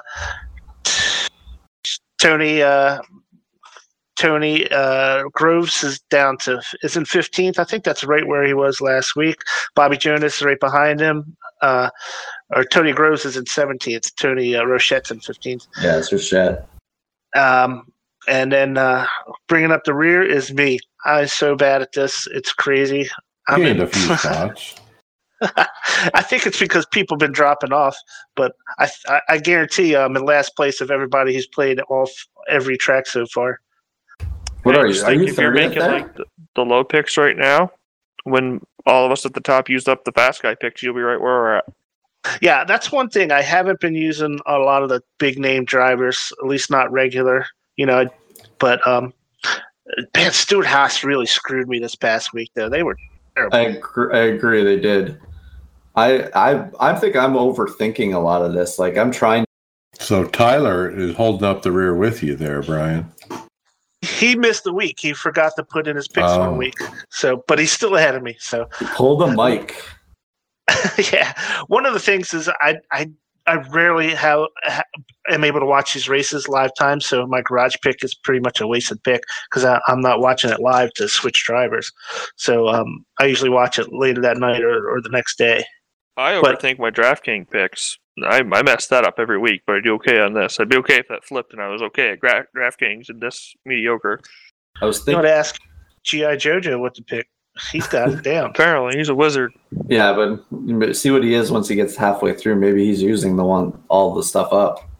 I was gonna say, Mike, just so you know, this is your one week warning. Uh, it's daylight savings week uh, this weekend, so Oh no. Yeah, and my job changes time too. So hey, work is on the line as well. So for me getting ahead. We're about to lose an hour. the thing about my schedule is that everything shifts. So my iRacing shifts, my work schedule shifts, my sleep schedule shifts. Everything is going to shift by one hour back earlier. So I think it's going to make it easier for me not to screw it up. Well, you think you have a race team that would help remind you to get in an hour? Well, it's it's pushing everything an hour back, or no, we're moving. Well, it's going. I'm going to be earlier. Yeah, hour that's right. earlier. We lose some hour. of the times don't change, right? Don't some of the times don't change when they switch over, right? well, Arizona doesn't change, right, Mike? No, you, the race No, time. Oh No, No, the race sorry. Oh, times. it's right. the- some of so the the, races stay at the daytime same race time. time. like today, there's a, a race at noon for me, and then there's a fixed race at seven. But next week, it'll be a race at noon for me, but a fixed race at six. So yeah, riddle me that how that works. Well, the the earlier Euro slash Aussie type races, they don't shift. Yeah, Anything that's a little bit more geared. that just messes me up. the I think it's the the morning one on the Saturday too, isn't it? It goes from five to six or six to five. One of they keep going back and forth in the morning. Yeah, but the but the Sunday one doesn't. It's kind of weird how they did that, but I guess you know there's some logic to it.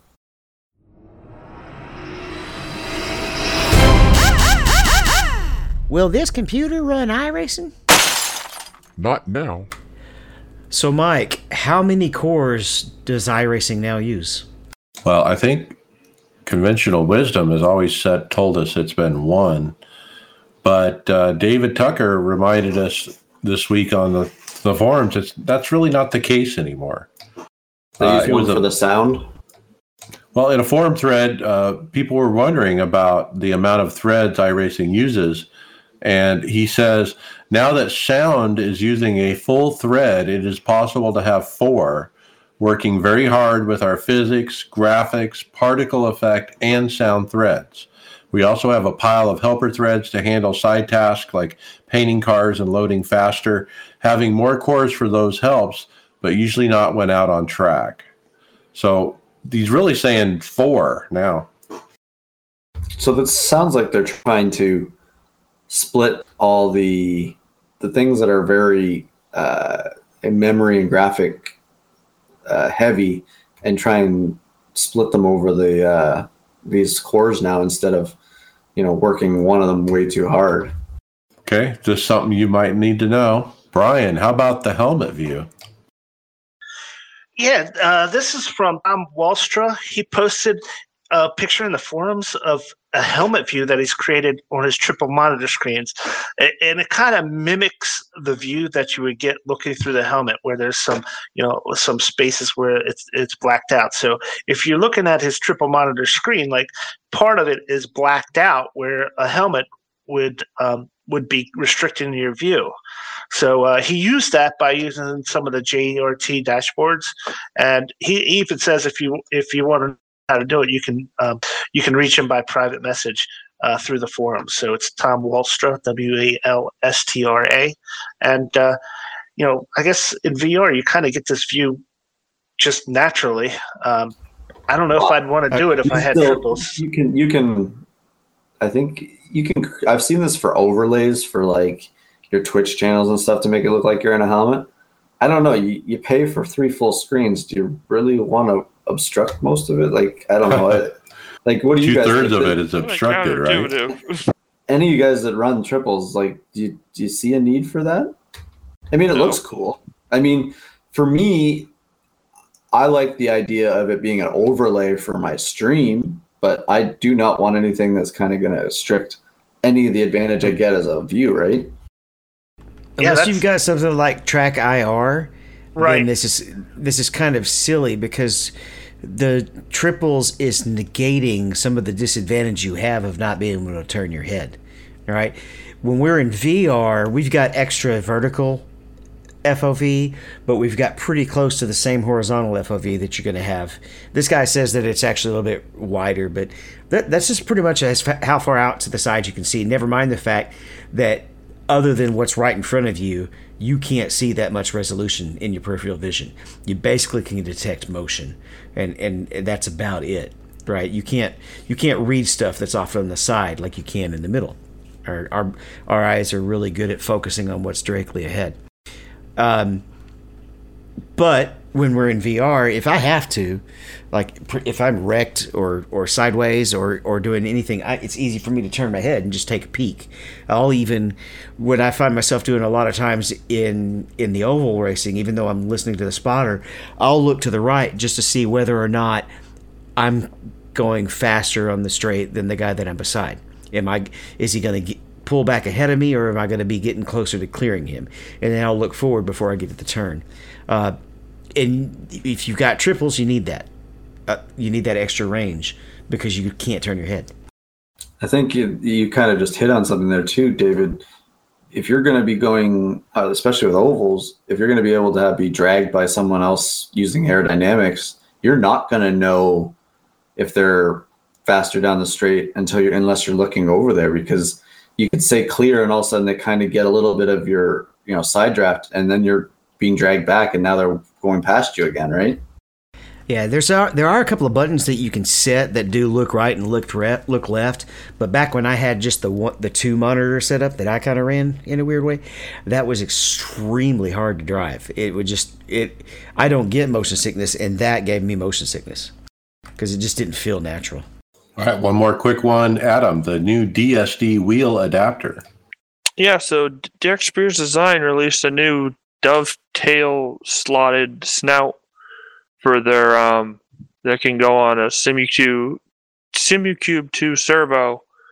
It's a wheel adapter. You can put any wheel you want on it. Um, it's ultra strong. It's forty dollar US shipment and fifty dollars international. It's 3D printed, and it's a 70. It's you can put any rim on it with a 70 millimeter hex pattern. He said it will not twist, it will not slip, it will not fi- fail. Will it get stuck where you can't take it off? And that's what I'm wondering. So, That's geez. Mike's main concern. Yeah, I'm I'm wondering what to do with my stupid wheel. I've I've had races this week where the buttons stop working, the paddles stop working, and the only way to fix it is to reboot the wheel. Well, I'm in the middle of a freaking race and I have to like pit and then turn off the wheel and turn it back on and then I lose all my track position. It This sucks and I'm just tired of it. You got to get that rim off and get it lubricated so it's, you can take it off when you need to. I don't know why I, I, I never took it off. I, I, I was just thinking I don't have a second wheel, so why would I take it off? Maybe you should buy a second wheel, especially if you're you gonna. You need a, you need an F1 rim now that you're gonna be running road. Well, I'm just thinking, you know, how am I going to resolve this? If I, if I have to ship it to Fanatec, I can't ship it. I mean, I'd have to have some monster box because I can't take the damn thing apart, you know, because everything's attached. So I'm just like, I'm going to cut my losses, just buy a different wheel. I'm just going to buy a VRS wheel and be done, throw this thing in the garbage.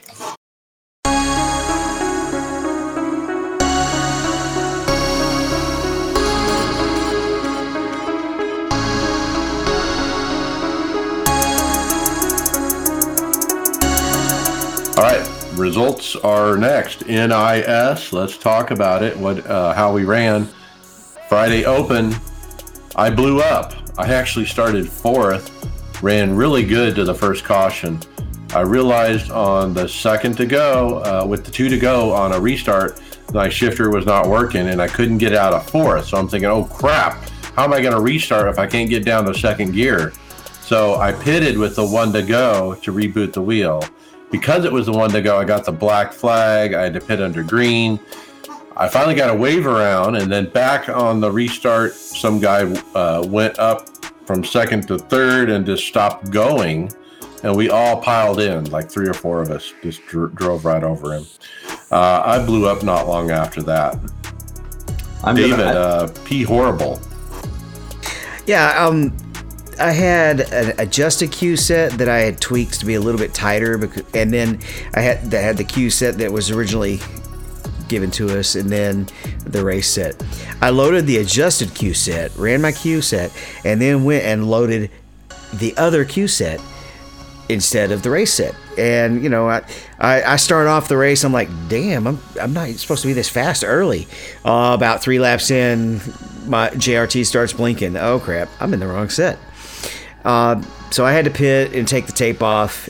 And not only that, I never got a chance to get the laps back. But even if I had, that that cue set, even with the tape taken off, was horrible after ten laps. And so, yeah, it was just uh, it was a throwaway race on a, on an error. And it wasn't that I didn't change sets; I just loaded the wrong damn set. that uh, that reminds me. I guess I I didn't have my results down because uh, I had the same thing happen uh, in my race that Mike had. Is a guy guy in second place on the on the start of the race shifted, uh, guessing he had a Fanatec, uh, their famous shifter, uh, shifted from third or second to third, and it went recognized first, spun out in front of the field, and took out. I don't know how many guys it took out, but it was enough where we didn't get back to the start finish line and we were all there was probably about 20 of us pinned behind the pace car.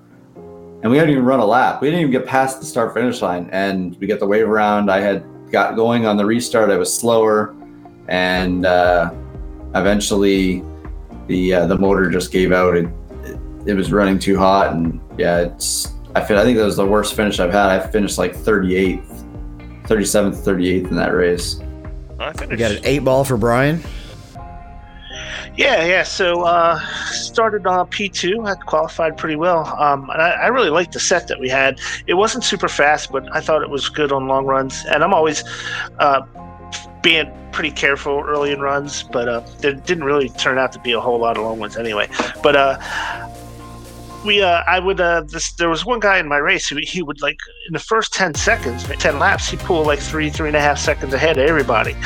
And uh, we did have one section where I was in second place and he was he had a three and a half second lead. And man I was making up like 0.2 0.3 seconds per lap. So I was I was I was smiling because I was like we're gonna I'm gonna reel this guy in and uh, and get right by him. He's he's done used up all his stuff. But caution came out didn't work out that way.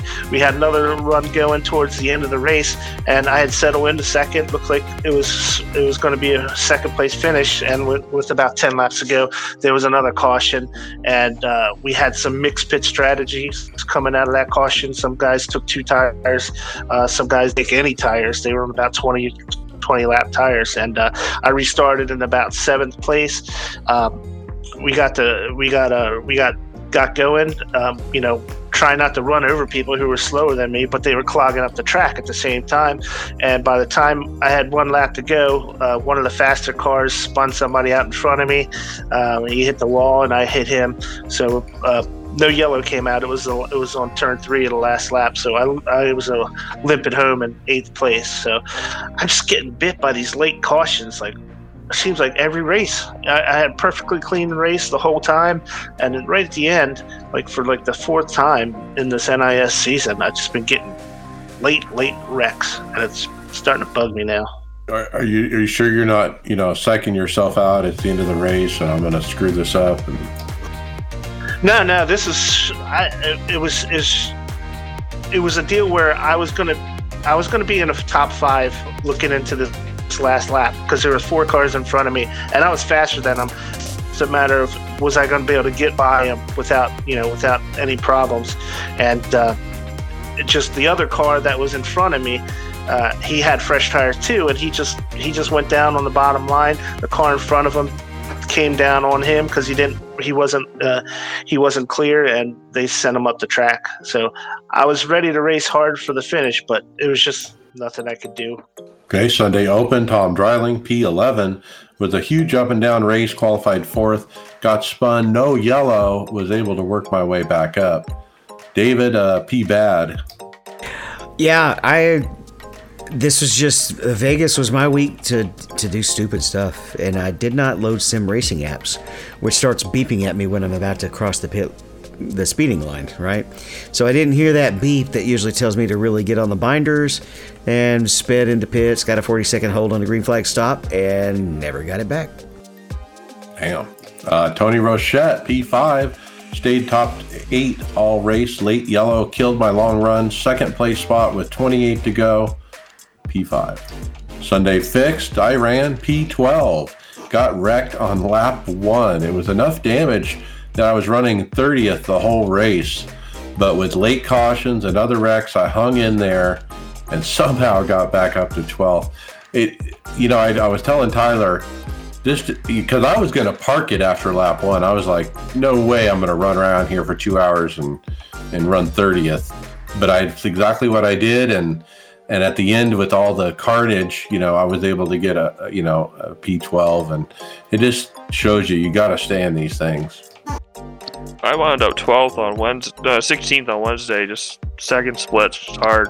Just didn't. We're not. As, I wasn't as bad as last year, but need a little more speed out of it. Okay, good runs for top split, right? Yeah, better than running last. Stephen Llewellyn, he wrecked out of Sunday Fixed uh, pretty early.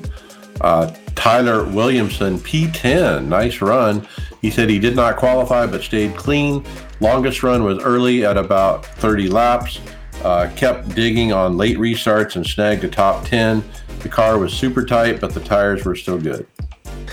I can remember a time when I was more excited for the mile and a half than than all the short tracks, but it's it's reversed. Uh, so we get to Phoenix, and I'm like, ah, oh, I can race again, and had a decent run. Even though even with the patch, our set still kind of held up, and I had a really good long run set and took care of the car came home P9, but also got to return a favor to a guy. This is a fun story.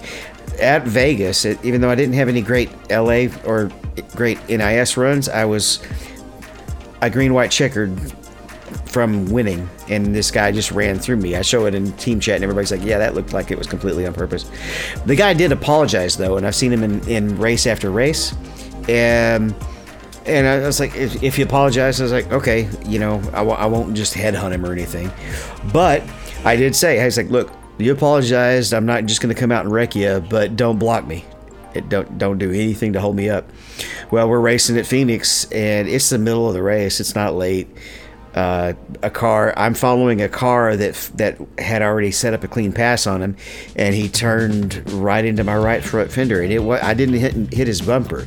I I hit the left side of his car, so I was there. Um, so he literally handed me payback. So it felt it felt good to not even have to try to get the payback. Turned Now- himself across your nose. he, he he completely turned himself across my nose. Now the only thing I might, the only caveat is, I wasn't backing out. You know, that, that was one of those where I'm putting it there, expecting that he might come across the nose, but I was not. I was not going to cut him any slack, based on the fact that he flat out dumped me for a win. So, but it wasn't. It wasn't just you know an intentional wreck. He came. He came down. I had the position. So Ghost Town from our team last night running this uh, race. It was just David and I. I think it was because it's week 13. I think people had a misconception that we had a bad set, but we didn't actually. The set was okay. I ran P6. Man, I'm happy with that. I had a couple minor incidents. Uh, there wasn't too much damage, but um, I came from the back like maybe three or four times. I would come from like 28th up to 9th or 35th up to, you know, 4th or something. I was high as 4th, but faded a bit on the longer run. P6, man, I'll take it. And then today I ran uh, Thursday Open DNF. I actually had a good, good run going. I was running top five most of the day, uh, as high as second at one point.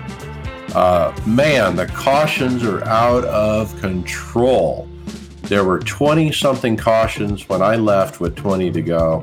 They probably ended up with 22 to 24 cautions. It was freaking nuts. Like every freaking lap, we would we would go green and then there was a caution. We go green and there was a caution. It was at one point it was like five times in a row that happened um, within one lap. It was crazy. Uh, at some point, I pitted for tires after 50 laps.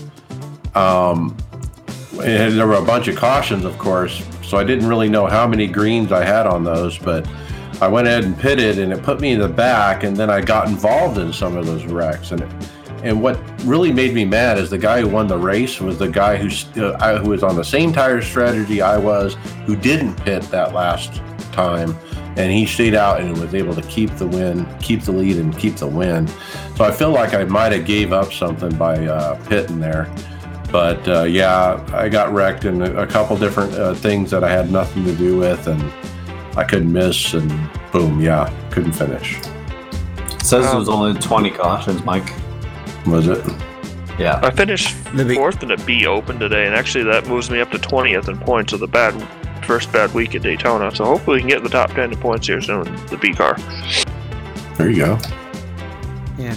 All right, so are we jumping into official series now, right? Uh, Euro Sprint. I had a couple of P2s at Le Mans in the in the 919. That's always a fun track to run.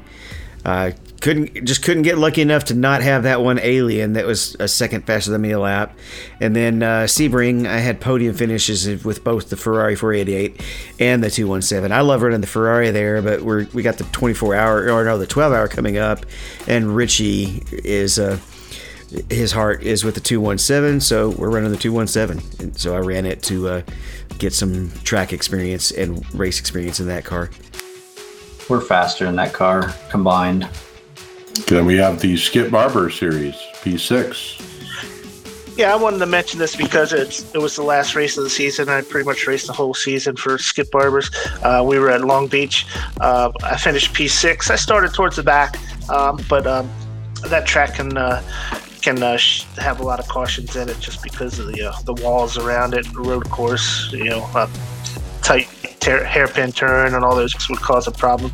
So. Uh, all in all, I really like the, the Skippies. I really like Long Beach in the Skippies. That was a that was a good combination um, because it's not it's not overpowered like some of the bigger, bigger, faster cars are on that track, where you really gotta probably gotta mind your throttle a lot more. Um, so uh, all in all, I, really enjoyed running the skip skippies. I was really only competitive in probably about, three or four of the tracks this year. Um, so I'll probably do something else next season, but uh, I, I do enjoy that car. All right, let's jump to leagues. Fast Track Sim Racing League. Monday night, three of us ran. I got P16, stayed out on an early caution, uh, so we would have an extra set of tires, but never got that late caution to use that extra set. Uh, the last one, run, I was slick and it was sliding around, losing spots. I think I was 12th and I fell to 16th. Uh, Stephen Llewellyn ran with us. He had an early throughput fell to unacceptable levels uh, connection issue. And then Tom Dreiling, P9, he said, good points day, kept my nose clean during early carnage, got shuffled around, but I'll take the top 10. Then Tom Dreiling again, Premier Race Network Cup, P3, qualified on the pole. My second of the year fell back to 15 on the start with a bad turn one and being way too conservative. Was able to work my way back to the top five and ran there the rest of the race. OBRL, Brian. Yeah, uh, first first week of the new season for Arcas OBRL. Uh, on Monday night, uh, I got a P21. It was at IGA. Uh, the two Tonys were in there with me. Um, I actually had a technical problem on that race. I, um, I, I, I, talked about it last week. I was thinking about getting over-the-ear uh, phones for for racing in my VR because the ones that I have on the HP Reverb are like about an inch off your ear, so you get a lot of the ambient sounds. So um, before the race started, I took my earphones off. It's just a single screw, and it, just to test to see if uh, you know a regular over the ear phones would work over top of this headset and it worked fine. I put it all back together, got through practice, and right before the race started, uh, they went out on me. So the sound was picked up by my TV, so I could still hear the car sounds and I could still hear the chat. But uh, apparently, when you lose your earphones, you lose your microphone too. And uh, and so I lost my spotter was I was running crew chief, so I didn't have a spotter for me at Talladega, so I just stayed out of everybody's way, stayed in the back, and uh, just cruised through a P21. So I'll get this thing figured out. I just got to get it working. Grid Finder is your go to source for finding your next sim racing league. Currently home to over 450 leagues across all gaming platforms and across 10 different racing sims, including over 80 iRacing leagues. Filter your search by racing sim, car class, race day, and region. Finding a league to fit your schedule has never been this easy. Visit www.grid-finder.com to find a league or upload your own. Grid Finder Gridfinder.com. The home of online sim racing leagues. Okay. And that brings us to final thoughts. Adam Josselyn. Um, just uh, hopefully we can get another top ten tomorrow in NIS. Um, it's been good rattling off top fives in the C truck and the B car, but guess they're doing that in the Cup car and winning some races. Hopefully that's coming soon. All right, get it, Brian Maccubbin. Final thoughts. So yeah, so uh, with this headphone issue, uh, with I actually wound up bringing a set, and uh, I needed to get. Dave gave me a good suggestion to buy, but um, I actually now I'm going to need something with a microphone because because uh, uh, the microphone didn't work when I lost my when you take the speakers off of my headset. So uh, I, I, purchased something on the internet, um, and they're supposed to come tomorrow. So I'm going to try that out. It's got like noise noise canceling and stuff, so I can you, drown out some of the ambient sounds, and hopefully that works real well. I'm looking forward to getting that set up. That's right. All right, David Hall, final thoughts. So I actually did a couple of hardware upgrades last week and didn't didn't really mention it last week. Uh, after the Daytona Road Course, I decided I didn't like the way my throttle was working or my brake. Uh, I had a lesson with Bobby Zalinski, and he found most of my issues were actually under braking in in the Cup car. Uh, once we got that, uh, got a lot got a lot quicker and a lot more consistent at the track and it's also helped the sports car racing even a little bit more. But I bought the the hydraulic upgrade and put it on my throttle, and I bought the little upgrade kit, performance kit for the brake as well. I was able to install the the hydraulic upgrade, and that that actually is really helping. I like the way it drives, but I broke, I completely broke off a bit in the the screw to loosen the to make to upgrade the brake can't couldn't get it off. Uh, it was it was stripped out. The right size hex key wouldn't work anymore, and um, nice cat there, Adam. Yeah, he's hungry. I think. Uh, it's broken off in there, and it probably will never come off until I decide to get a different set of pedals. So I have a a uh, free set up brake kit for clubs from that goes into the V3s. Um, we might sell it or actually try to have a race for it as a prize. Who knows? Okay. And Greg Hecktus, final thoughts. Uh, I don't really have a lot of thoughts. I'm looking forward to uh, Phoenix uh, this week and uh, get some racing in. Um, I guess we have uh, a race this for the majors this weekend at uh, Long Beach with the Lotus in 79. That'll be a fun moment, David. Uh, sorry, I was busy talking in chat.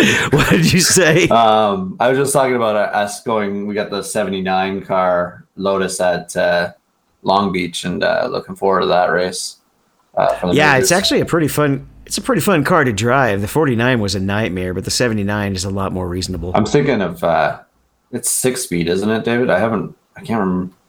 Is this no, it's only five? five. I'm wondering. I ran the I ran the support race and came in like 14th out of 50 cars. I'm gonna. I'm thinking I might use my shifter as like the actual real shifter, like they used to do for the H pattern.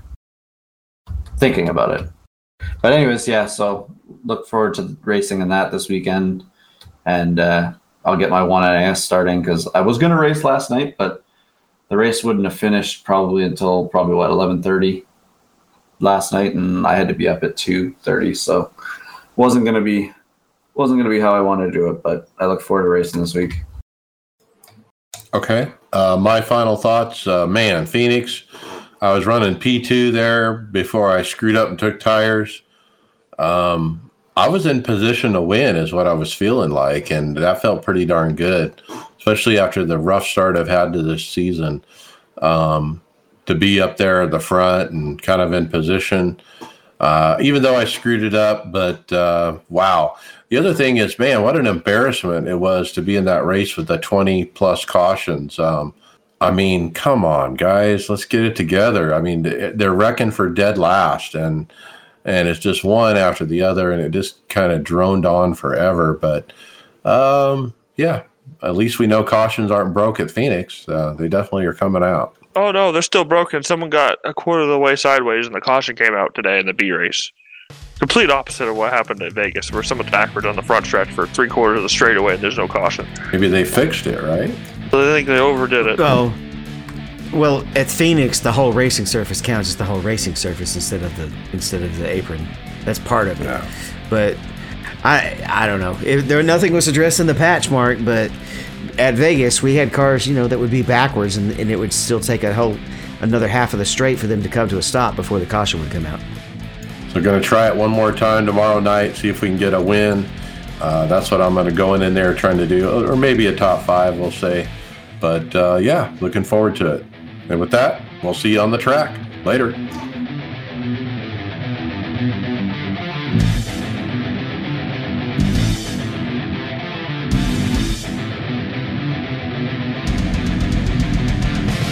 You for listening to the iRacers Lounge podcast.